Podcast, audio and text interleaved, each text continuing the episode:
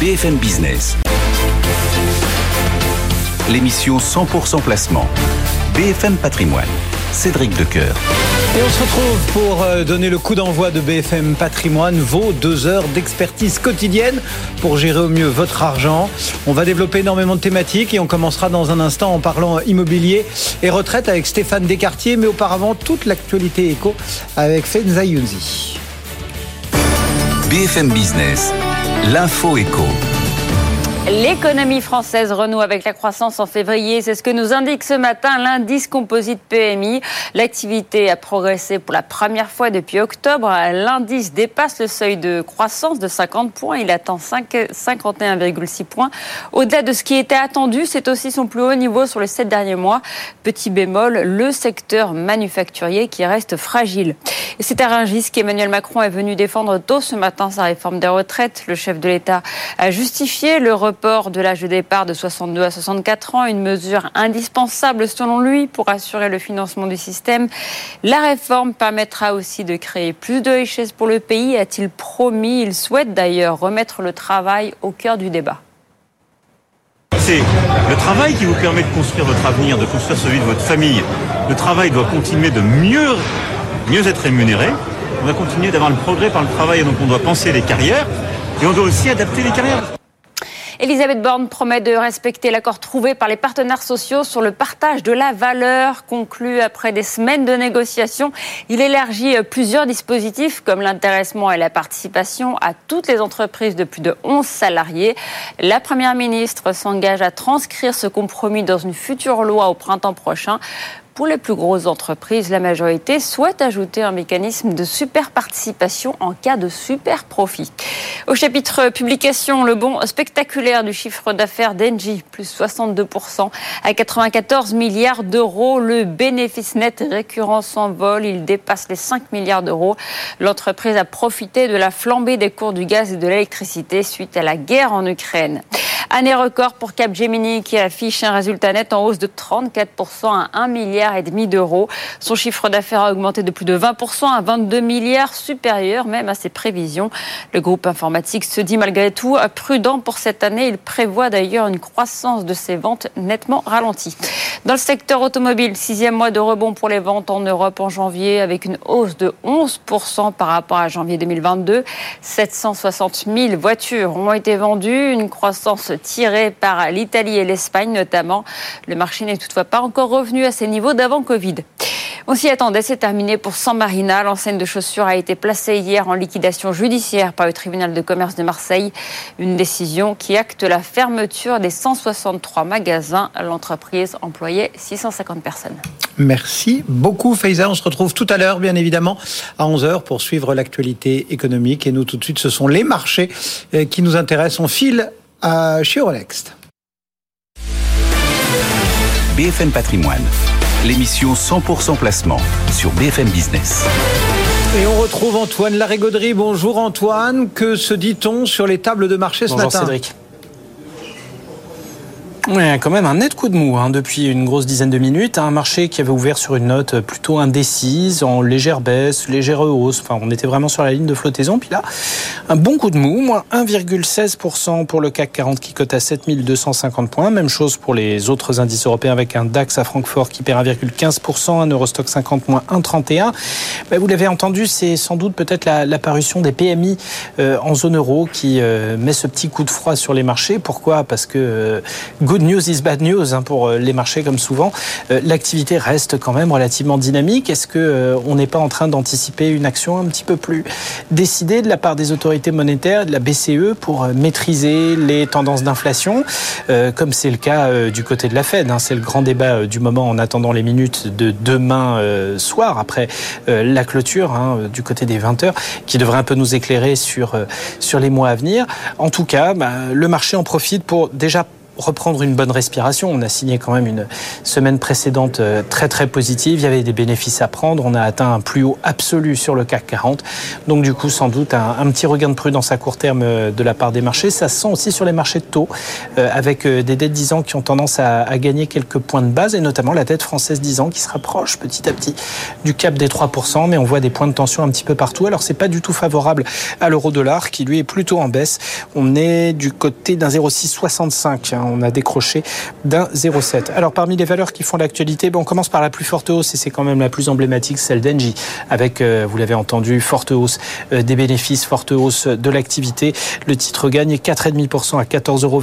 On a Thales aussi qui gagne 0,27% à 129,45 euros. Mais c'est bien tout. Tout le reste est à la baisse, à commencer par euh, les technos, hein, Worldline, moins 4,3% à 39,39 euros. Euh, on a le luxe avec Kering, moins 2,27 à 577,70 euros. Le secteur bancaire aussi avec Société Générale, moins 2,15 à 27,13 euros. Même Capgemini ben, ne profite pas de la publication de ces très très bons résultats. Le titre perd 2% à 183,45 euros. Hors indice a signalé aussi la forte hausse d'Orpea qui gagne 7% à 2,98 euros. Mais alors surtout, celle d'Air France KLM qui surnage bien, la plus 1,8%. On est à 1,73€. Le CAC donc sur une baisse marquée après une heure de cotation perd 1,22%. 7245 points et l'euro 1,0664. Cédric. Merci Antoine Larigauderie euh, chaque matin pour euh, prendre le pouls de cette première heure de cotation. Nous, les actions continuent de nous intéresser. On plonge dans la côte parisienne. BFM Business, BFM Patrimoine, Pépite Zepipo. Grâce à Arnaud Cadar que l'on retrouve chez Flornois Ferry. Bonjour Arnaud. Bonjour Cédric. Merci d'être avec nous ce matin. Vous nous proposez un éclairage ce matin sur Vetoquinol. Exactement. Je vous propose effectivement de, de, vous parler de la santé de nos chers compagnons à quatre pattes, effectivement à travers Vetoquinol, qui est le laboratoire euh, français en pharmaceutique euh, vétérinaire, une entreprise qui a été fondée il y a 90 ans par la famille Fréchin, qui est toujours l'actionnaire de contrôle de l'entreprise, et l'actuel euh, directeur général, Mathieu Fréchin, est le représentant de la troisième génération. Bon, euh, Vetoquinol, c'est le troisième acteur français du monde laboratoire pharmaceutique vétérinaire. c'est pourtant un top 10 mondial euh, vous avez deux autres acteurs français, Seva Santé, qui est l'ancien euh, Sanofi euh, Santé Animale, et puis Virbac, qui est peut-être un petit peu plus identifié aussi que, que Vetoquinol. Donc il y a un vrai savoir-faire français dans cette dans ce dans ce secteur d'activité.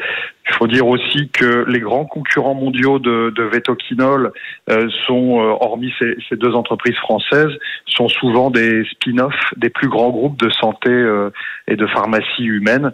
Le, le leader mondial, c'est la américain Zoetis, qui est l'ancienne division vétérinaire de, de Pfizer. Donc euh, nos deux acteurs français euh, indépendants, on va dire, et cotés en bourse, Vetoquinol et, et Virbac, ont réalisé l'exploit de figurer parmi le top 10 euh, mondial sans provenir directement du monde de la santé humaine, sans être des spin-offs de ces grands, de ces géants de la pharma. C'est quand même un, à noter un, un, bel exploit. Euh, Vetoquinol fait, fait donc partie de ce top top 10 avec un chiffre d'affaires euh, proche de 550 millions d'euros euh, à l'année pour une marge opérationnelle de, de, près de 15% avec des produits vedettes comme des antiparasitaires et des, et des antidouleurs. Voilà donc quelques éléments euh, sur ce dossier. Euh, on a toujours un peu tendance à, comparer, bien évidemment, les deux grands acteurs de cette euh, santé animale. Qu'est-ce qu'on peut dire justement de cette forme entre guillemets de duel? Bah, alors, ce qu'on peut apprécier dans le profil de Vetoquinol par rapport à, à par exemple, bon, c'est que Vetoquinol a fait le choix d'être beaucoup plus présent dans le monde des animaux de compagnie. Il y a deux grands, euh, deux grands vecteurs au sein de ce marché, bien sûr, les animaux de compagnie et les animaux d'élevage ou les animaux de, rente. Et c'est vrai que le, le, la, force relative d'un Vetoquinol par rapport à un Virbac, c'est sa bonne position sur les animaux de compagnie qui, qui représentent quasiment deux tiers de, euh, de son activité. Et on sait que, évidemment, les animaux de compagnie euh, euh, offrent un petit peu plus de visibilité sur la croissance et sur le pricing power. La tendance à l'adoption d'animaux de compagnie, c'était déjà une tendance très forte dans le monde occidental, dans le monde des pays développés. Ça s'est plutôt accéléré avec le Covid. Et c'est vrai que depuis, on a, on a des, des, des, des, des particuliers qui prennent quand même mmh. beaucoup de soins de leur animal de compagnie. Et on est parfois, par rapport à l'élevage dans, dans une dimension un peu moins économique. Et on a, alors qu'on a des éleveurs, par exemple, qui, qui peuvent arbitrer un peu plus facilement entre deux produits sur des questions de prix, on a des particuliers qui, qui, qui font des efforts très importants pour leur animal de compagnie. Donc on a un pricing power qui est un petit peu plus important probablement dans ce dans ce monde-là. Ce qu'on aime bien aussi chez Vetoquinol, c'est son bilan puisqu'à ce stade, euh, c'est une entreprise qui n'a pas de dette financière, qui est plutôt en situation de trésorerie nette, et elle pourrait probablement un peu renforcer euh, euh, son, profil et sa gamme de produits à travers des acquisitions. Bon, à l'inverse, là où il faut être vigilant sur Vetoquinol, notamment par rapport à Virbac, c'est que sur sa dernière communication d'activité, elle, elle, elle, a paru un petit peu, euh, un petit peu moins dynamique. Euh, mhm. elle a eu un peu de mal à communiquer sur un atterrissage de fin d'exercice 2022 qui était euh, un peu plus faible que son que son concurrent. Donc, il faut impérativement 2023 que Vetoquinol redonne un peu de visibilité sur sa croissance à court et moyen et long terme. Voilà donc le cadre posé. Après, il faut quand même qu'on évoque aussi tout ce qui touche au titre, à, la valorisation. Qu'est-ce qu'on peut en dire? En fait, c'est pas un titre très très cher. Euh, elle a pas mal, euh, elle a vu son ses multiples globalement euh, baisser pas mal au cours de l'exercice 2022 après après avoir vu pendant la phase de Covid ces multiples fortement s'apprécier. Là, il y a une petite phase de digestion. On revient sur un multiple de PE qui est qui est vraiment dans dans le bas de range, autour de 17 fois. Il faut savoir que celui qui se paye très cher dans l'industrie, c'est le leader, c'est Zoetis, qui se paye quasiment 39 fois. Et par rapport à Virbac, euh, euh, chose un petit peu rare, euh, Vetoquinol a vu son multiple aussi se déprécier assez nettement par rapport à, à Virbac qui se paye un peu plus de 20 fois son, son PE. Bon, c'est vrai qu'il y a un petit désavantage aussi relatif de Vetoquinol, c'est que sa liquidité est relativement, relativement faible. Du coup, euh, bah, si on regarde un petit peu le, le, consensus des analystes, il est plutôt à, à, renforcer effectivement sur Vetoquinol et il se fixe euh, pour ce consensus un objectif de cours de 109,38 euros. Merci beaucoup Arnaud, Arnaud Cadar donc et euh, Flore Noa Ferry qui nous accompagnait euh, ce matin autour de ce titre Vetoquinol. Le CAC 40 lui est toujours en baisse, hein, assez net ce matin. On a abandonné les 7003, on est à 7250 points et on perd 1,16%. BFM Business, BFM Patrimoine, le point macro. Marc Toiti nous attend euh, au sein du cabinet Défi. Bonjour Marc. Bonjour Cédric. Merci d'être au rendez-vous de ce point de conjoncture avec une journée qui sera dominée bien évidemment par euh, les indices PMI. Alors il y en a qui sont déjà tombés, il y en a qui tomberont encore. Alors on va essayer de voir ce qu'il faut euh, comprendre des indices déjà publiés et puis ce qu'on va chercher à la lumière des indices qu'on a déjà en main dans ceux qui vont continuer à émailler l'actualité. Alors on vous laisse nous lire Marc finalement euh, ces principaux euh, indices de directeur d'achat bah, c'est vrai que c'était des indicateurs importants parce que globalement, bon, on avait une situation qui se normalisait un petit peu donc au mois de, janvier-février avec la Chine qui revenait dans, le concert des nations, etc. Une, une activité qui semblait s'améliorer. Donc là, on a le verdict. Donc c'est sans surprise, j'ai envie de dire, c'est-à-dire ça continue de plonger euh, dans, l'industrie, même beaucoup plus forte que prévu. C'est-à-dire que on des indicateurs, vous connaissez cette enquête, hein, l'enquête des directeurs d'achat, pour ceux qui l'ont oublié, c'est très simple. Il y a une barre à 50. Au-dessus, c'est de la croissance de l'activité. En deçà, c'est une baisse de l'activité. Donc, euh, par exemple, sur l'indice manufacturier, donc en France, on était à 50,5 euh, au mois de janvier, donc légèrement au-dessus des, des 50, donc en faible croissance. Et là, ça y est, on dégringolade, on tombe à 47,9, donc très forte décroissance euh, dans l'industrie. Pareil en Allemagne, 46,5. Pareil pour l'ensemble de la zone euro, 48,5. Donc on a bien cette euh, euh, activité industrielle et on avait plutôt également le Japon où là aussi on était sous les 50 largement. Je veux dire que l'activité industrielle reste très moribonde, en baisse au niveau international et notamment en Europe. Par contre, eh bien on a le, la légère amélioration, tant mieux va-t-on dire, au niveau de, des services où là ça, ça redémarre. Alors c'est pas l'euphorie. Si on prend le cas de la France, avec qu'on était à 49,4 donc le mois dernier, donc sous les 50. Et là, ça y est, on repasse à 52,8. On retrouve un peu de d'activité, le tourisme qui revient, les touristes chinois qui revoyagent. Donc c'est vrai que globalement ça, ça fait du bien. Et puis globalement en activité également sur le sur les services au sens large euh, qui s'améliorent un petit peu. Il y a un petit peu moins d'inflation. Donc voilà. Donc au global, ça reste quand même une activité euh, euh, très limite. On a des indicateurs qu'on appelle composite entre 50 et 51, 52. Donc c'est quand même des indicateurs qui sont pas très très bon, mais ça montre qu'on a une activité qui qui reste molle. Voilà, c'est ce qu'on va dire. on a on est on est en train de sortir de la récession. C'est vrai qu'on a évité le scénario d'une forte récession, grâce notamment à la Chine qui, qui redémarre. mais néanmoins, il faut rester extrêmement prudent puisque l'industrie, elle, par replonge dans la récession. Donc c'est quand même une activité qui reste très très fragile. Bon, on aura ce même type de, de, de chiffres aux États-Unis tout à l'heure. Mhm. Euh, là, euh, on va dire que les, les, questions sont. Enfin, la trame est à peu près la même, mais euh, on n'est pas sur la même typologie non plus. Donc, qu'est-ce que vous allez surveiller plus particulièrement dans ces chiffres américains? Alors là, c'est vrai qu'on a également des indicateurs qui sont très très bas. Ils sont largement sous les 50, ils sont autour des 46-47. Donc, euh, je pense qu'il y aura une petite amélioration, un peu comme en Europe, mais ça va rester quand même assez assez moyen. Donc là, c'est évidemment le, travail de la Réserve fédérale qui, continue de produire ses effets. On a fait une faible activité. Nous, c'est pas qu'on c'est pas terminé. Alors c'est que le, la clé, ça va rester bien sûr l'inflation. Est-ce que l'inflation va redémarrer ou pas? Euh, C'est vrai qu'on a eu les chiffres la semaine dernière aux États-Unis. On voit que l'inflation, c'est qu'elle continue de baisser, mais c'est un petit peu technique, c'est des effets de base. Donc, mais elle reste élevée et puis surtout, ce qui frappe beaucoup sur l'inflation, que ce soit aux États-Unis, également en France ou en Europe, c'est que l'inflation hors énergie alimentaire continue d'augmenter. C'est-à-dire qu'on a l'inflation globale qui se stabilise sur des niveaux élevés et l'inflation hors énergie alimentaire se rapproche de l'inflation globale. Donc ça veut dire que l'inflation s'est généralisée. Ça, c'est effectivement c'est dangereux, sachant que les indicateurs avancés de l'inflation, notamment sur les prix des matières premières, euh, sont repartis à la hausse. Là, on a le discours de Poutine en ce moment où il vient d'annoncer que la guerre va encore durer longtemps. Donc évidemment, ça veut dire qu'il y a encore des tensions sur les cours des matières premières. Et d'ailleurs, c'est pourquoi le, CAC 40 baisse aussi fortement là en quelques en quelques minutes, parce que bien sûr, s'il y a de la ça veut dire que euh, il y aura moins de croissance et dans le même temps, les banques centrales vont continuer d'augmenter les taux d'intérêt et donc ça va maintenir euh, ce qu'on appelle la stagflation, ça veut dire une stagnation économique et une inflation élevée. Donc c'est que les marchés boursiers se sont un petit peu envolés euh, ces dernières semaines, un petit peu dans le vide, hein, va-t-on dire. Bon, on a, c'est vrai que c'est toujours bien de redémarrer. Très peu de monde l'avait prévu, hein, y compris moi, je l'avais pas prévu. Il hein, faut, faut, être honnête. Hein. c'est vrai qu'on a eu un très fort redémarrage, une sorte de d'euphorie temporaire, parce que maintenant on retombe, retombe vers la réalité économique. C'est vrai que la récession est moins grave que prévu, mais l'inflation va rester élevée. Les banques centrales vont continuer d'augmenter les taux d'intérêt. Donc, il faut rester, rester, quand même extrêmement prudent euh, sur l'économie mondiale et bien sûr sur les marchés boursiers également, qui risquent de souffrir pendant euh, quelques semaines. Voilà quelques idées à avoir en tête autour de ces indices PMI qui émaillent toute l'actualité de ce, mardi, que ce soit en Europe en ce moment et aux États-Unis cet après-midi. Merci beaucoup, Marc. Marc Toiti, le cabinet assez défi avec nous ce matin. Le CAC 40 lui fait grise mine. On a cassé les 7003 et on perd 1,16%. BFM Business, BFM Patrimoine, la vie immo.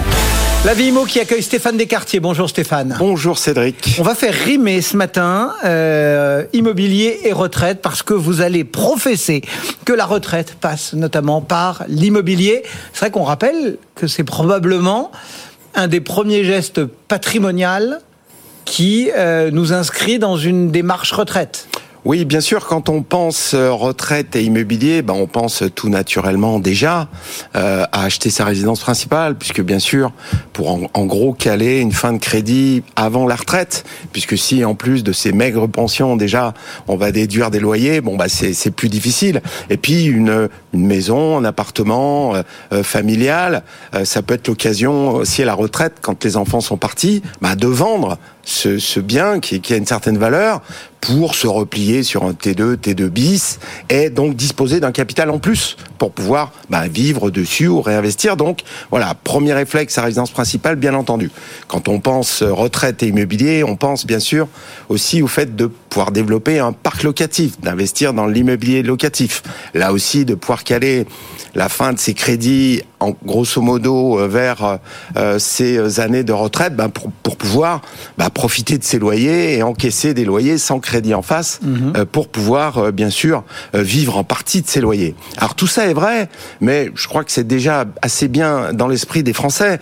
mon propos aujourd'hui surtout, c'est de vous parler d'une chose que dont très peu de, de gens parlent. Enfin, j'ai pas ni lu ni entendu beaucoup de gens en parler ces derniers temps. Pourtant, c'est un sujet absolument essentiel en ce moment c'est la possibilité, c'est ce gros plus de l'immobilier qui va vous permettre de pouvoir cotiser les années de retraite qui vous manquent, enfin les années de travail qui vous manquent, c'est-à-dire grâce à l'immobilier. Alors, il faut s'y prendre un petit peu à l'avance. C'est pas à 60 ans qu'on se dit tiens euh, comment comment je vais pouvoir cotiser si vous n'avez pas d'immobilier?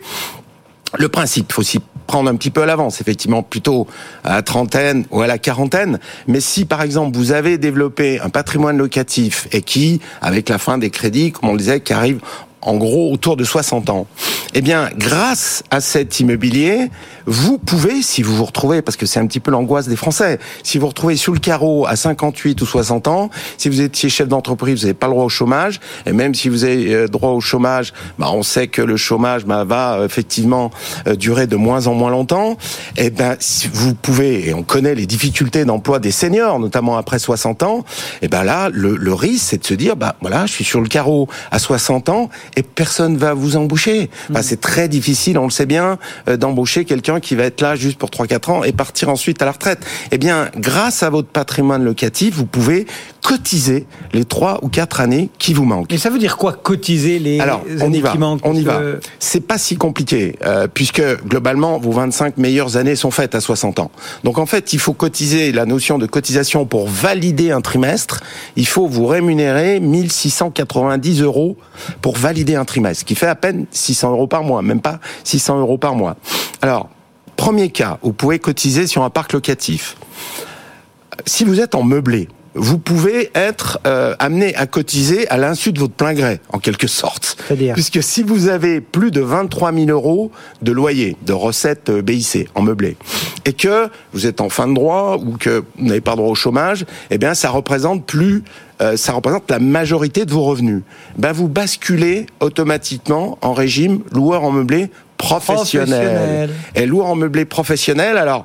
C'est une contrainte, effectivement, si on n'a pas besoin de cotiser. Mais là, pour le coup, si on a besoin de cotiser, bah, c'est tout à fait intéressant parce que vous cotisez et à partir de 600 euros par mois, vous validez les 3-4 ans qui vous manquent avec simplement une petite rémunération Ouais, euh, y a sur pas votre besoin d'être payé des meublé. mille et des cents. Voilà, tout Bon. à fait. Donc c'est, vous m'avez dit, c'est genre un peu moins de 600 euros par mois. Enfin, si- Voilà, allez, partons 600 euros par mois, comme ça le compte est bon. Voilà, tout à fait. Et donc ça, jusqu'à votre retraite officielle, à ce moment-là, vous pouvez faire des arbitrages ensuite pour éviter de continuer à cotiser. À ce moment-là, vous pouvez peut-être basculer une partie de ce parc en nu ou vendre un des appartements pour re- repasser en dessous des 23 000 euros euh, de recettes BIC, auquel cas vous sortez du revenu LMP et vous revenez en euh, loueur en meublé non Ça, professionnel. C'est le meublé. Voilà, le meublé, si on est en meublé professionnel, de toute façon, on n'a pas le choix, on cotise. Et là, pour si le coup, ça nous on loue en nu. Alors, si on loue en nu, le plus simple, vous avez une SCI, sur cette SCI, il y a trois ou quatre biens, il n'y a plus de crédit,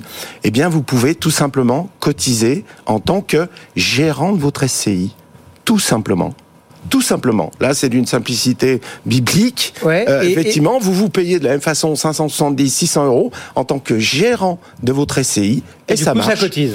Vous cotisez vos trimestres qui manquent. Donc ça, c'est quand même pas mal. Les gens n'y pensent pas. Mais bon, effectivement, il faut avoir euh, développé un parc locatif, comme je disais tout à l'heure. Il Oui. faut y penser avant. Bien. Alors bien sûr, en SCI à l'IS, ça marche aussi. Bon là, c'est une entreprise, donc là aussi, en tant que gérant, ça marche. En SARL de famille aussi, en meublé, même si vous n'êtes pas en euh, meublé professionnel, ça marche aussi, puisque vous pouvez là aussi vous payer une rémunération de gérant. Donc ça fonctionne. Ça fonctionne. Et Donc ça veut dire en fait, très simplement, on, on gère juste ses biens, ce qu'on aurait fait, toute sa- ce qu'on a peut-être d'ailleurs déjà fait, Tout à fait. tout partie de sa vie. Tout à fait. Simplement là, on est payé pour le faire. Vous êtes payé pour le faire, vous cotisez, ça c'est important, même avec des petits revenus, vous validez vos trimestres qui vous manquent, et puis, bah, comme vous êtes payé pour, et que vous avez du temps, et peut-être de l'énergie, eh bien, autant optimiser aussi votre patrimoine, puisque vous avez euh, du temps, etc. Optimisez votre patrimoine pour que, notamment, vos 600 euros, eh bien, vous les gagnez, vous les optimisiez, et donc qu'ils viennent plutôt en plus plutôt qu'en moins.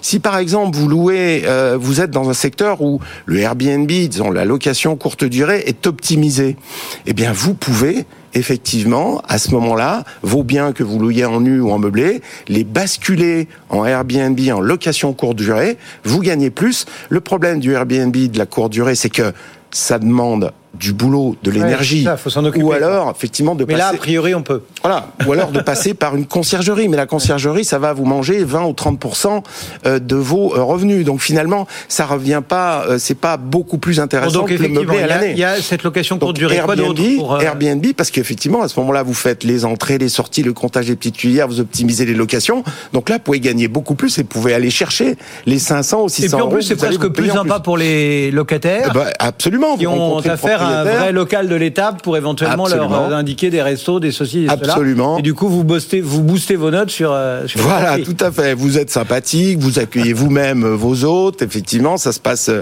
plutôt sympa. Donc voilà, donc c'est c'est effectivement le côté sympa. Vous vous occupez et puis vous optimisez surtout votre patrimoine.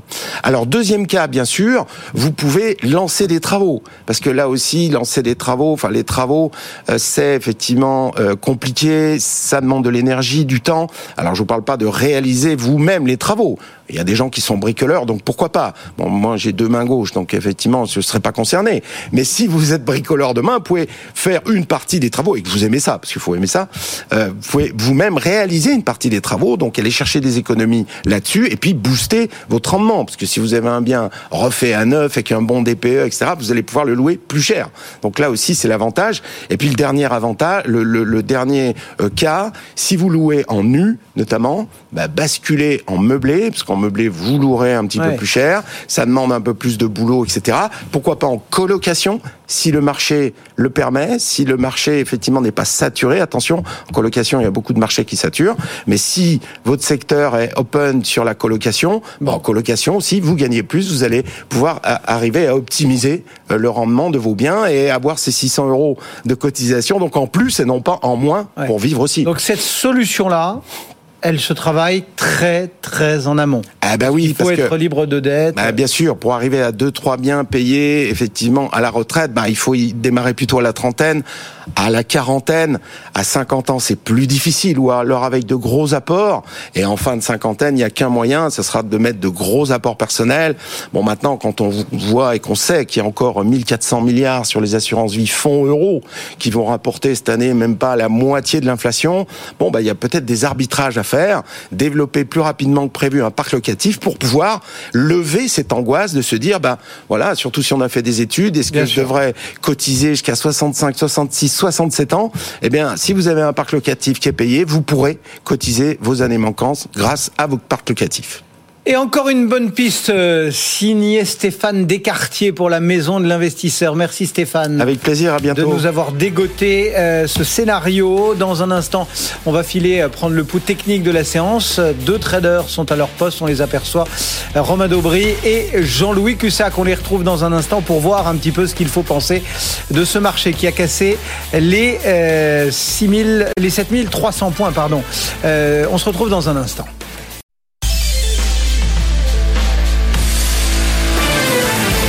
BFM Business. L'émission 100% placement. BFM Patrimoine. Cédric Decoeur. C'est euh, le rendez-vous euh, du jour avec vos traders, deux professionnels euh, qui vont euh, vous offrir leur vision graphique, technique de la tendance du jour. Le match des traders qui accueille ce matin Jean-Louis Cussac depuis Perceval Finance Conseil et Romain Dobré depuis la cellule Info d'Experts de Bourse Direct. Bonjour messieurs et merci d'être au rendez-vous. Romain, quel regard portez-vous sur ce CAC qui a décidé euh, bah, de casser, de menacer les, les 7003 Euh, Qu'est-ce que vous en dites? Bonjour Cédric, bonjour à tous. Euh, que la, consolidation qui était verrouillée se met un petit peu enfin en place. On avait évoqué des signaux euh, graphiques de, de retournement possible, euh, de, de tendance, en tout cas de consolidation possible plutôt, euh, avec notamment une structure qu'on avait évoquée la, la semaine dernière, euh, dans le courant de la semaine dernière, qui s'appelle une vague de Wolf, qui est une structure graphique qui, euh, eh bien, euh, donne des indications baissières, comme vous l'avez compris. On en avait indiqué une en- ensemble il y a plus d'un an de ça. Ça avait donné un mouvement de baisse assez marqué en début d'année dernière. Là, c'est les plus petites, rassurez-vous, mais effectivement, il y a un peu d'éléments techniques aussi qui jouent, puisque on vient de commencer une nouvelle échéance, celle du mois de mars sur les marchés dérivés, et on voyait qu'on avait plus de relais euh, pour euh, à l'échéance de vendredi dernier du, du, mois de février, Euh, et donc des, niveaux techniques sur lesquels on, on butait, ça se matérialise et la, la baisse se met en place. Alors, elle se met en place de façon très canalisé, très verrouillé. Pourquoi? Parce que on a euh, des options de vente qui sont très denses, entre 6800 et 7300 points. Donc euh, des opérateurs qui sont prévenus, qui attendent la consolidation. D'ailleurs, si on regarde le, le, marché des options à Paris, on constate qu'il n'y a pas du tout d'intérêt sur les options de vente au-delà de 7300 points, comme si les opérateurs n'envisageaient pas le débordement de ce niveau, en tout cas dans l'immédiat. Donc en revanche, ils sont prudents, ils sont protégés jusqu'à 6800. Donc si la baisse se mettait en place de façon un petit peu plus marquée, petit souci de, de, son, de liaison sonore avec euh, Bourse Direct. On va essayer de rétablir tout ça en comptant euh, sur l'expression de Jean-Louis Cussac. Euh, Jean-Louis, vous nous entendez? Oui, très bien. Et nous, on vous entend très bien aussi. Bon, on va voir ce qui se passe avec euh, Romain et du coup, on va profiter de vos lumières. Euh, quel regard portez-vous sur, sur cette tendance? Ah bah écoutez, on a des mouvements violents sans rencontrer de résistance, très euh, aux mains des algorithmes. Euh, c'est pour ça qu'ils vont tous dans le même sens au même moment. Euh, c'est assez étonnant, mais c'est un peu normal en même temps, puisque euh, les, les, différents acteurs des marchés ont vraiment du mal à établir de, de vraies convictions sur un niveau de prix comme 7003, 7004. C'est-à-dire que quels seraient les catalyseurs pour faire encore progresser, etc., etc. On a beaucoup de questions qui se posent évidemment sur l'inflation, euh, les, perspectives de croissance, etc. Donc euh, c'est violent. On, a perdu un. En, fait, on a ouvert. On est monté de 0,4 dans le vide. Ah tiens, surprise, c'est bizarre. On était autour de euh, 7325 sur le futur. On monte à 55, ok. Et là, on perd euh, pratiquement 100 points en ligne droite. Et là, on est en train de remonter de la même manière. Vous savez que là, on est déjà au, repassé au-dessus des 7000, enfin, le futur est à 7312, il y a 12 points de spread, donc on est revenu à 7003. C'est quand même assez incroyable. On vient de reprendre 0,8 là en, en, quelques secondes. Enfin, en quelques minutes, on va dire. Euh, donc voilà, on, regardez, NJ, c'est violent, c'est réaction aux chiffres, ça y va, ça ramasse, c'est le plus fort volume de la séance. D'ailleurs, on est à 600 millions grâce aussi à, à ce genre de choses. Et Parallèlement, la volatilité implicite qui était redescendue à 14, on est à 16,5. Vous voyez, tout de suite, ça se tend, tout de suite, c'est la méfiance. Euh, on reste dans l'idée, si vous voulez, qu'un double top long terme, hein, le fameux double top par rapport au plus haut de 2022, de janvier 2022, euh, est possible.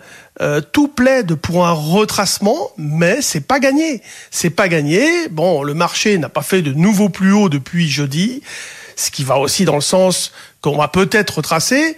On, on a fait un plus bas sur les trois dernières séances, plus bas que les trois dernières séances, ça va aussi dans ce sens-là, mais là, ça remonte déjà très vite. Non, c'est très particulier, très très particulier. On a de sacrés mouvements. Regardez Worldline, ouverture en gap à la hausse. Worldline qui annonce des chiffres, pas mal. Gap à la hausse, derrière, moins 8 c'est quoi ce truc-là? Vous voyez, il y a de quoi se poser des questions. C'est violent, c'est très parce que tout d'un coup, euh, il y a eu quelques ventes, les algos ont suivi et puis euh, ça, ils ont tout défoncé à la baisse. C'est très particulier. On a Poutine non. qui est en train de parler. Alors là, évidemment, je sais pas ce qu'il est en train de dire, mais tout ça amène un peu de stress.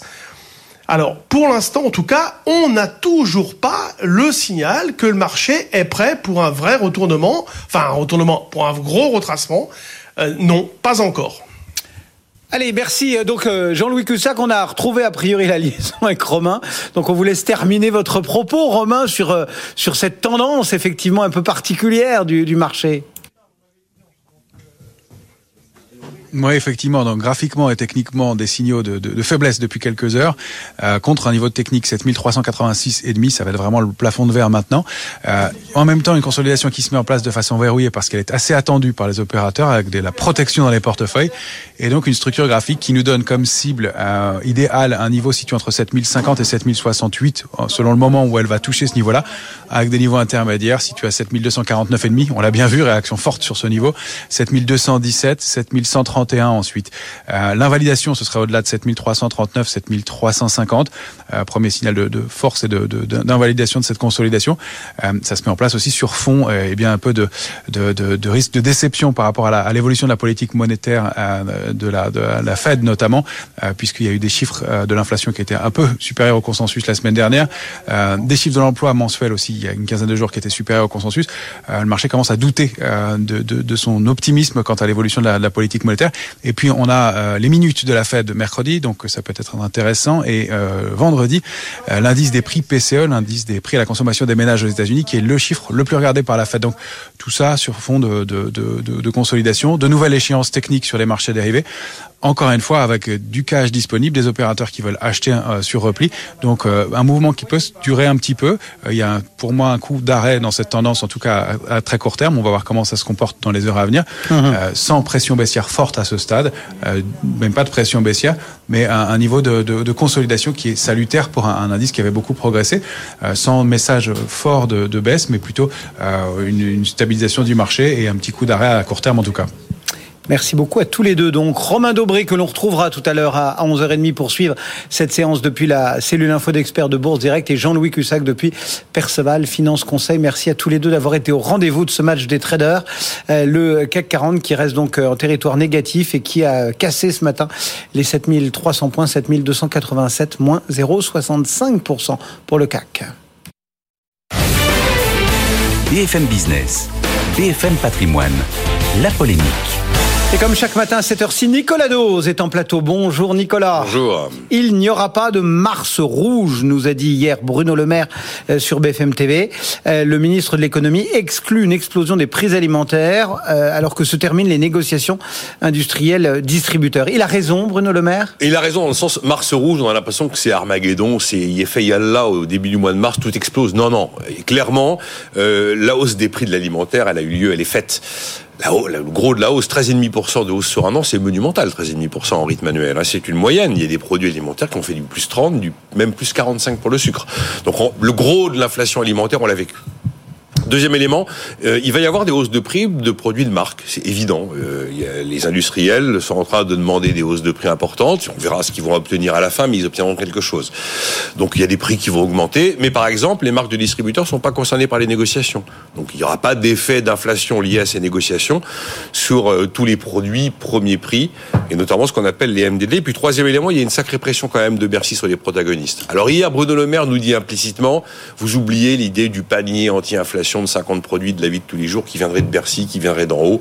On voit bien que euh, ça risquait d'être beaucoup trop technocratique. C'est pas forcément substituable et duplicable dans toutes les enseignes de la même manière. Et puis il y avait un risque de se retrouver avec une décision politique qui était euh, euh, qui était en opposition avec le principe de liberté des prix. Mmh. De toute façon, j'ai envie de dire que l'objectif que cherche à atteindre Bercy est quasiment atteint, puisque enseigne par enseigne, elles ont toutes leurs petites recettes de préservation du pouvoir d'achat. Certaines avec un panier, d'autres avec des promotions. Enfin voilà, les choses sont mises en place on voit quand même que la vigilance est, est, est, présente, puisque Bruno Le Maire a indiqué que le 15 mars, on réunissait tout ce petit monde là qui est en train de négocier avec le gouvernement à Bercy pour voir où on en est. On se rend bien compte quand même qu'il y a des prix qui vont monter, mais il ne faut pas s'attendre à une explosion des prix alimentaires au mois de mars. Mais bon. pas une baisse non plus. Bruno Le Maire nous dit encore que l'inflation va baisser à la mi-année. Est-ce que là encore il a raison? Alors c'est très intéressant. Parce que j'en parlais ce matin avec Christophe Delay sur BFM TV, et au moment où on évoquait cette affirmation de Bruno Le Maire, il a fait un petit lapsus. Il a remplacé le mot inflation par le mot prix. Et je me eh dis, oui. oh là, oh là, oh là, oh là, inflation. Ça n'a rien pas à voir. prix. C'est juste, c'est le cœur de mon propos en fait. Euh, sans doute qu'il a raison. C'est le scénario de l'Insee, inflation qui grimpe, puis on commence à refluer à peu près au, au mois de mai. Et normalement, euh, on est dans les 5%, peut-être un petit peu plus au, à la fin du mois de juin. C'est ça qui est très important à comprendre, c'est que euh, il faut pas confondre inflation et niveau des prix. C'est-à-dire que si l'inflation qui est à 6 en rythme annuel aujourd'hui tombe à 5% en rythme annuel à la fin du mois de juin, par exemple, ça veut absolument pas dire euh, que euh, les prix baissent ça veut dire que la, les, prix montent les moins. prix augmentent moins vite qu'avant. Et souvent, on a tendance à se dire ah ben ça y est, c'est bon. Non non, c'est pas bon, c'est pas bon. On n'est pas sorti de l'inflation, les prix ne baissent pas, ils continuent à augmenter, seulement ils augmentent moins. Il faudrait une inflation zéro pour que les prix cessent de grimper, pas oui, qu'ils refluent. Voilà. Euh, et on peut imaginer justement que ça aille plus loin, que d'abord l'inflation euh, continue à décroître, voire s'arrête et que les prix baissent. Alors non clairement non. Euh, pour vraiment qu'il y ait des baisses de prix, il faudrait rentrer dans un système de déflation. Mais on est très très très loin. Euh, la plupart des prix atteints par la, par la plupart des produits sont des prix qui vont rester, qui ne bougeront pas. Encore une fois, vous avez l'indice des prix à la consommation de l'INSEE qui peut faire du yo-yo, évoluer, machin, et vous avez le niveau des prix. Eh ben, il y a des prix aujourd'hui, il y a des effets cliquets, vous avez des prix qui ne vont pas bouger. En fait, les prix qui peuvent éventuellement bouger. Quand je dis bouger, c'est le consommateur qui paye 2, tout d'un coup, ben, il va pas payer 2, mais il va payer à 80. Ça va être valable sur les carburants, ça va être valable sur les prix de l'énergie, qui sont des prix indexés sur des marchés mondiaux peut imaginer qu'on va encore vivre, comme on le vit d'ailleurs sur le temps long, des baisses de prix sur des produits techno comme les ordinateurs.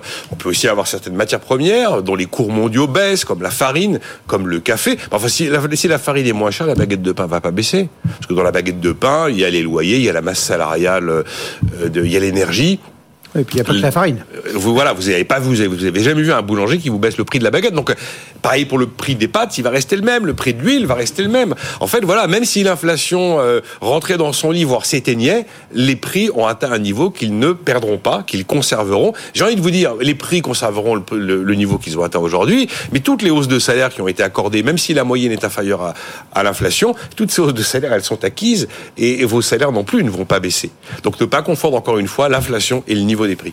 Nicolas Dose et un petit peu de pédagogie qui ne fait jamais de mal. À demain, Nicolas.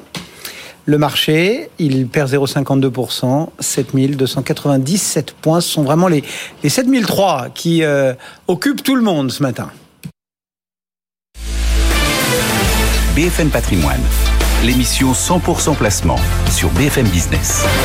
Bon, on parlait d'inflation, bah on va continuer à parler d'inflation parce qu'effectivement, elle est euh, au cœur de cette gestion euh, financière. Comment s'en protéger? Quelle classe d'actifs et quelle démarche privilégier en 2023 pour nous aider? L'ingénierie patrimoniale euh, de l'UFF est en plateau avec Alain-Pierre Belchior. Bonjour. Bonjour. Merci d'être avec nous. Vous dirigez l'offre financière de l'UFF.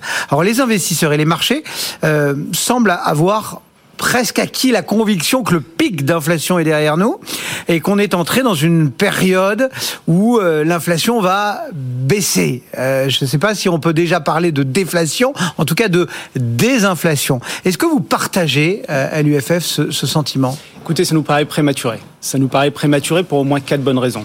Euh, D'abord parce que euh, j'ai envie de dire que les banques centrales ont, euh, ont vraiment bien travaillé au cours des dernières années. Elles ont déversé des, des tombereaux de liquidités sur sur le système financier international, et donc ça provoque une augmentation de la masse monétaire en circulation, donc des résurgences d'inflation beaucoup plus significatives. Ça, c'était le premier point. L'autre point qui nous paraît aussi très important, c'est la bonne santé de l'économie, finalement, la résilience de l'économie, notamment outre-Atlantique. On voit que ben, on a des créations d'emplois qui sont toujours très significatives. 11 millions de jobs vacants aux États-Unis, ça provoque des tensions sur les salaires. Nicolas Dos en parlait tout à l'heure. Euh, évidemment, ça va alimenter la tension inflationniste dans les prochains mois. Euh, la Chine se réouvre, c'est le troisième point. La Chine se réouvre, ça va provoquer immanquablement euh, eh bien des tensions sur les matières premières, sur le prix de l'énergie. Donc là aussi, on va alimenter probablement les tensions inflationnistes. Et enfin, et c'est un point qui est à mon sens pas suffisamment mis en avant la transition écologique. La transition écologique est aussi inflationniste puisque bah, les industriels, euh, les, les, promoteurs immobiliers se voient euh, euh, notifier de nouvelles normes, elles doivent les respecter et ça provoque bien entendu des prix plus élevés, euh, les prix finaux plus élevés. Donc voilà, c'est prématuré de dire que le pic est derrière nous, c'est même peut-être un comptatoire. Bon, donc L'inflation, malgré tout, donc, est là, même si elle baisse un petit peu. Euh, on a bien compris. Qu'est-ce que ça doit vouloir dire ou qu'est-ce que ça a comme conséquence en termes d'allocation d'actifs euh, et notamment je pense euh, aux investissements les plus prudents. Alors c'est bien évident que aujourd'hui facialement un investissement dans de l'épargne réglementée, par exemple, ou sur un livret A, facialement, c'est très séduisant. Euh, 3% sur le livret A, c'est vrai que ça faisait longtemps qu'on n'avait pas vu ouais. ça. Euh, il faut vraiment faire attention à, j'allais dire, à, à, à, à, pas faire confiance trop à ses instincts. 3% facialement, quand on défalque l'inflation de ces 3%, on arrive à un rendement négatif. Un rendement négatif, ni vous ni moi, on, on, on estimerait qu'il est pertinent d'investir. on va gagner de l'argent, mais avec ça, on pourra s'acheter moins de choses qu'au début de l'année. C'est exactement ça. Le pouvoir d'achat ouais. de ce placement euh, va baisser. Donc, il faut vraiment faire attention et euh, bah, mettre en place une stratégie qui permet de compenser cette inflation. Alors, quelle décision doit-on prendre ou peut-on prendre? Ah bah, On a une variété de classes d'actifs qui, euh, j'allais dire, qui, qui, est à notre disposition. Il y a des placements euh, aujourd'hui qui, euh, par nature, confèrent une bonne protection contre l'inflation. Et puis il y a aussi des placements un peu opportunistes. Sur les placements qui confèrent une, une protection contre l'inflation, il y en a au, au, moins deux grandes catégories. Et en premier lieu, l'immobilier. L'immobilier. A le bon goût de pouvoir euh, octroyer des loyers, des loyers qui sont indexés sur l'inflation. Donc ça, c'est vraiment intéressant. Dans un contexte inflationniste, les loyers suivent l'inflation. Euh, bon, c'est vrai que l'immobilier aujourd'hui est entré dans une phase de respiration. De notre point de vue, ça ne remet pas en cause l'intérêt de cette classe d'actifs sur le long terme. La deuxième catégorie de placement, euh, on va dire anti-inflation entre guillemets, euh, concerne tous les actifs réels. Euh, et je, on pourrait prendre comme exemple la forêt, par exemple. La forêt est une, un, une classe d'actifs qui présente euh, bah, des atouts, notamment du point de vue successoral, du point de vue de la fiscalité, mais aussi c'est une matière réelle, une matière vivante. Euh, on l'a évoqué, la Chine se réouvre, la transition écologique est à l'œuvre. On va avoir besoin de beaucoup plus de bois, et donc probablement que les prix des forêts vont être amenés à augmenter dans les prochaines années. Est-ce qu'il y a des pièges qu'il faut éviter? Ah bah, euh, Des pièges, oui, j'imagine bien. Euh, il faut déjà avoir vraiment en tête que le pouvoir d'achat des placements euh, dits sans risque euh, peut perdre 25 à 30% de leur pouvoir d'achat dans les cinq prochaines années. Ça a été modélisé euh, il y a quelques mois, euh, notamment un, un, quotidien économique en a fait euh, l'écho dans ses colonnes. Mmh. 25 à, à 30 de perte de pouvoir d'achat à horizon 5 ans, c'est vraiment une, un point qu'il est à noter. Et donc, il faut vraiment orienter ces placements de la meilleure manière pardon, pour, euh, pour compenser cette, perte de pouvoir d'achat. Les solutions qu'on peut, euh, de ce point de vue-là, de façon très opportuniste, sélectionner sont peut-être les actions. Alors évidemment, aujourd'hui, les actions sont peut-être un petit peu chères, donc il faut peut-être pas y aller tout de suite, mais en tout cas, dans quelques mois, se focaliser sur eh bien, des actions euh, qui présentent des perspectives en termes de croissance de pouvoir d'achat, donc des actions de croissance ou des OPCVM de croissance, et puis aussi des, des OPCVM qui vont permettre de sélectionner des titres qui ont du pricing power, c'est-à-dire des titres qui sont capables de répercuter sur leur prix de vente euh, l'inflation sous-jacente. La dernière catégorie de placement, d'un point de vue un peu opportuniste qu'il faut, euh, qu'il faut regarder de notre point de vue, sont les produits structurés. Pourquoi? Parce que ces produits structurés présentent l'intérêt euh, d'abord euh, de, bah, de, de, conférer une protection mmh. en capital ou une garantie en capital, et puis euh, ils permettent d'avoir un éventail de sous-jacents potentiels qui sont vraiment très intéressants, et pourquoi pas un indice inflation. Euh, Aujourd'hui, il est tout à fait possible de structurer un produit capital garanti, échéance 5 ans, avec un sous-jacent inflation. Euh, donc il faut regarder cette classe d'actifs avec beaucoup d'intérêt, nous semble-t-il. Et d'autant plus à regarder que quand on se penche sur ces produits-là, il faut vraiment comprendre Bien là où on met les pieds. Si on ne ah, comprend pas, on change de produit. Exactement, exactement. Merci beaucoup Alain-Pierre Belchior donc pour euh, l'offre financière de l'UFF qui nous accompagne très régulièrement. Très bonne fin de journée. Merci de même, à très bientôt. Tout de suite, on jette un œil sur les marchés. Votre rendez-vous avec les conseillers HSBC, experts de vos projets. Plus d'informations sur hsbc.fr. C'est les 7003, voilà, qui euh, cristallisent un petit peu toutes les attentions ce matin. On les a préservés, quoique dans le rouge, dans la première heure de cotation. Et puis, on a lâché l'affaire avant de trouver un peu d'énergie pour rebondir euh, sur les 7240 points. Et nous voilà maintenant euh, sur ce seuil des 7300 points sur une baisse de 0,45%. On baisse un peu plus fort encore euh, du côté de l'Eurostock 50, mais nul doute aussi qu'une forme de rebond est en train de se décider sur l'indice européen.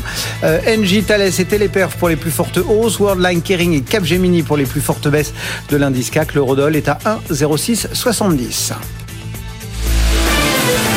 BFM Patrimoine, l'émission 100% placement sur BFM Business.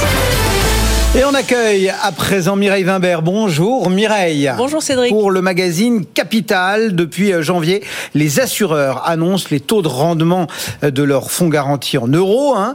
C'est la période traditionnelle dans le monde patrimonial. Euh, quelle est la tendance? Ça monte? Ça monte beaucoup? Ça monte beaucoup. On est à une moyenne de hausse de 60 points de base, qui veut dire un taux à 1, il est maintenant à 1,60.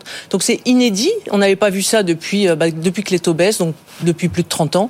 Euh, donc là, vraiment, on a à nouveau un fonds en euros euh, qui, euh, prend de la, qui prend du rendement et qui est mieux rémunéré aujourd'hui qu'il n'était hier.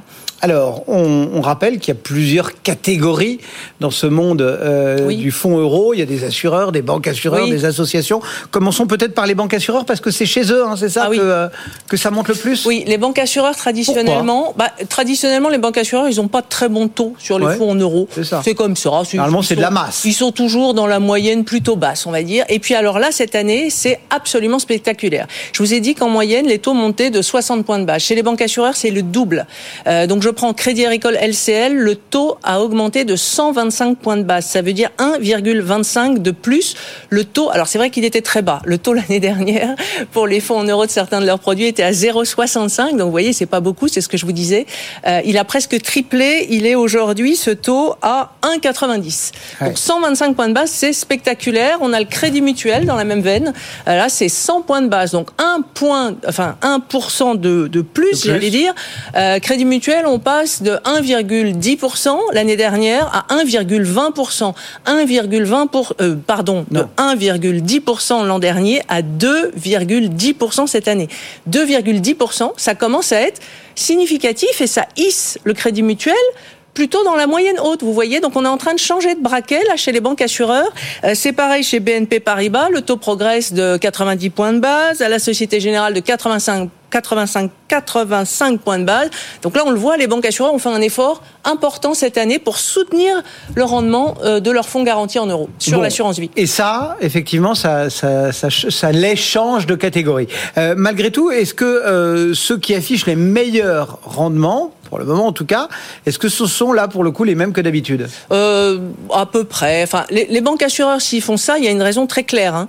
Euh, quand vous allez au guichet d'une banque, on vous vend ou de l'assurance vie ou du livret A. Hey. Donc on vous dit, bah alors mon taux il est à 0,65 sur mon fonds en euros, puis le livret A il est à 3. Alors c'est assez facile. Donc les, les banques assureurs ont fortement augmenté leur taux pour euh, se éviter que les, les rapprocher, assu- voilà. pour éviter que les assurés ne sortent de l'assurance vie pour aller sur les placements plus Et vous êtes en train de nous dire que les autres n'ont pas ce problème? Les autres ont ce problème, mais Ouais. moins, puisque c'est pas au même guichet. Si vous voulez, quand je vais chez AXA, j'ai pas une pub pour le livret A. Quand je vais au Crédit Mutuel, euh, je tourne la tête, j'ai la pub euh, livret A à 3%, enfin livret bleu, je sais, plus comment il s'appelle, mais enfin, vous voyez. Donc c'est c'est différent. Et les banques assureurs avaient aussi cette spécificité. Vous savez, le fonds en euros, c'est une gestion financière particulière. Les assureurs peuvent faire, peuvent faire des réserves. Les banques assureurs étaient ceux qui avaient le plus de réserves. Ils ont plus de 6% de taux de rendement en réserve. Le Crédit Mutuel, c'est plus de 7, je crois. Enfin, c'est c'est un truc de fou. Donc cette année, ils se sont dit bon, il faut absolument pas que les gens sortent de l'assurance vie. On va massivement soutenir leur taux. Donc ils ont puisé dans leurs réserves, réserves, ouais. pour soutenir leur taux. Alors vous me parliez des Des autres, de- ceux des qui sont traditionnellement Ah bah, meilleurs. On a toujours Garance en numéro 1, ça c'est une mutuelle. Garance, ils sont à 2,80. C'est pas une très forte hausse. Là, ils ont augmenté de 0,05%.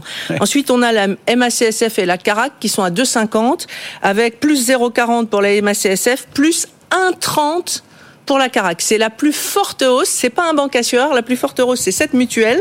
La Carac, je crois, si mes souvenirs sont bons, c'est la mutuelle des anciens combattants. Euh, donc là, on a un taux de 2,50 avec, je vous dis, une hausse de 1,30, ce qui est énorme. Euh, donc ces mutuelles, elles ont aussi, comme les banques assureurs, des grosses, grosses réserves en magasin. Et quand il est nécessaire de soutenir les taux, elles le font. C'est la preuve, elles l'ont fait cette année. Généralement, quand on parle d'assurance vie et de, et de fonds euros et de performance, on parle de l'affaire. Là, vous nous en avez pas encore parlé. Alors l'affaire d'habitude, elle est dans la moyenne haute des rendements, pas cette année. Euh, là, c'est le retournement sur les marchés financiers qui lui fait du mal. Euh, c'est pas la Bérésina, mais c'est beaucoup moins bien que d'habitude. Euh, l'affaire, elle annonce un taux de 2,01. Euh, donc c'est bon an mal an pas mal, mais sans plus, on va dire. Euh, c'est une hausse de 0,31%, mais surtout l'affaire, elle n'a pas trop les moyens de soutenir son taux ad vitam aeternam. Pourquoi? Euh, En réserve, elle a 0,9% de taux, c'est tout. Et ça, c'est lié à sa politique. Euh, quand l'affaire a été créée, l'idée, c'était de rendre, et pourquoi pas, hein, c'était à, à l'époque une bonne idée, de rendre aux assurés l'ensemble des résultats financiers d'une année. Donc l'affaire ne faisait pas de réserve. Et puis, quand même, euh, quand on est avance, quand on a avancé avec la baisse des taux depuis 30 ans, en 2014, ils se sont dit quand même là, là, ça devient euh, dangereux. Si les taux Ouais. remontent, on va être mal. Et donc là, ils ont créé cette réserve comme les autres assureurs. Mais comme elle existe depuis 2014, vous voyez, elle est plus récente. Elle n'a Ouais. pas 10 ans cette réserve, donc elle est moins fournie. Donc c'est un peu plus compliqué pour eux de soutenir le taux. Si les rendements remontent un peu, c'est parce que les taux montent sur les marchés financiers? Alors on peut le croire. Euh, si les rendements montent, c'est pour une raison commerciale, c'est pour éviter que les gens ne sortent de leur assurance vie pour aller prendre des placements mieux rémunérés. C'est ça. Après, euh, l'actif général. Un assureur, il a un fonds en euros. Euh, pour euh, faire ce rendement, il a un paquet de, de, de, placements financiers. Ce paquet de placements financiers, il est composé à 80% d'obligations. Ces obligations, elles sont anciennes parfois. Un assureur, ça garde ses obligations. Ça veut dire qu'un assureur... C'est du portage, hein, jusqu'au bout, ça. Oui, il les garde. Donc il a des obligations là en portefeuille qui ont 8, 10 ans, 12 ans.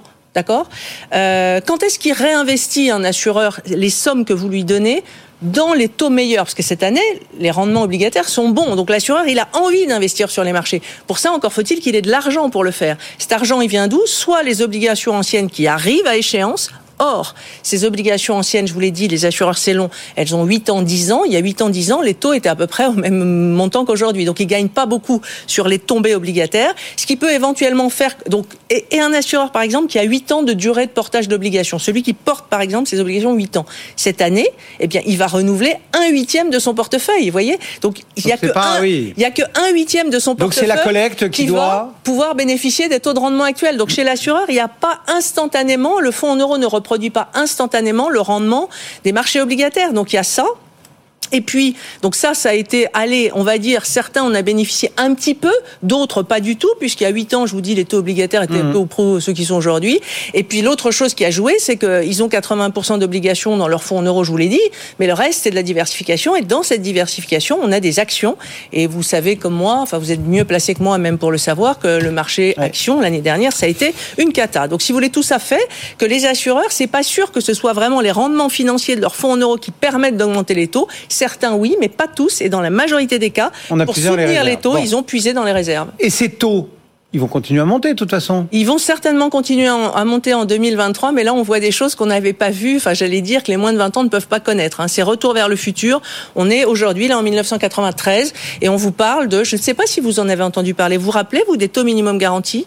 Moi, j'ai Oui, connu ça. vaguement, ouais. Dans les années 90, Ouais, les assureurs vous disaient, si vous investissez chez moi cette année, je vous promets tant de rendement. Évidemment, avec la baisse des taux, c'était c'était fini, ça. Il n'y avait plus de taux garantis dans aucun contrat d'assurance vie. C'était un risque beaucoup trop important pour l'assureur. Eh bien, figurez-vous que les taux minimum garantis font leur retour. La Carac toujours.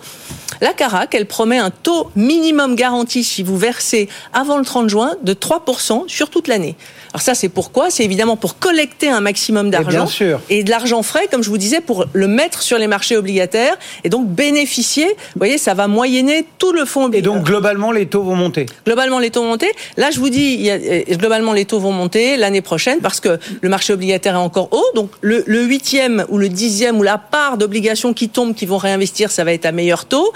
Euh, les marchés actions, bah, ça, on n'en sait rien. On verra à la fin de l'année. Et puis, de toute façon, là, le marché va se scinder en deux. Vous avez les assureurs qui ont des fortes réserves, qui vont continuer à puiser dedans, notamment les banques assureurs, les mutualistes dont je vous parlais. Et puis, les autres, comme l'affaire, ça va être un peu plus compliqué si les marchés actions se tiennent pas bien. On peut quand même espérer aussi qu'ils profitent de ce début d'année un peu tambour battant sur les marchés financiers pour On avoir cristallisé quelques, quelques plus-values latentes, quelques on espère pour hein. eux, oui.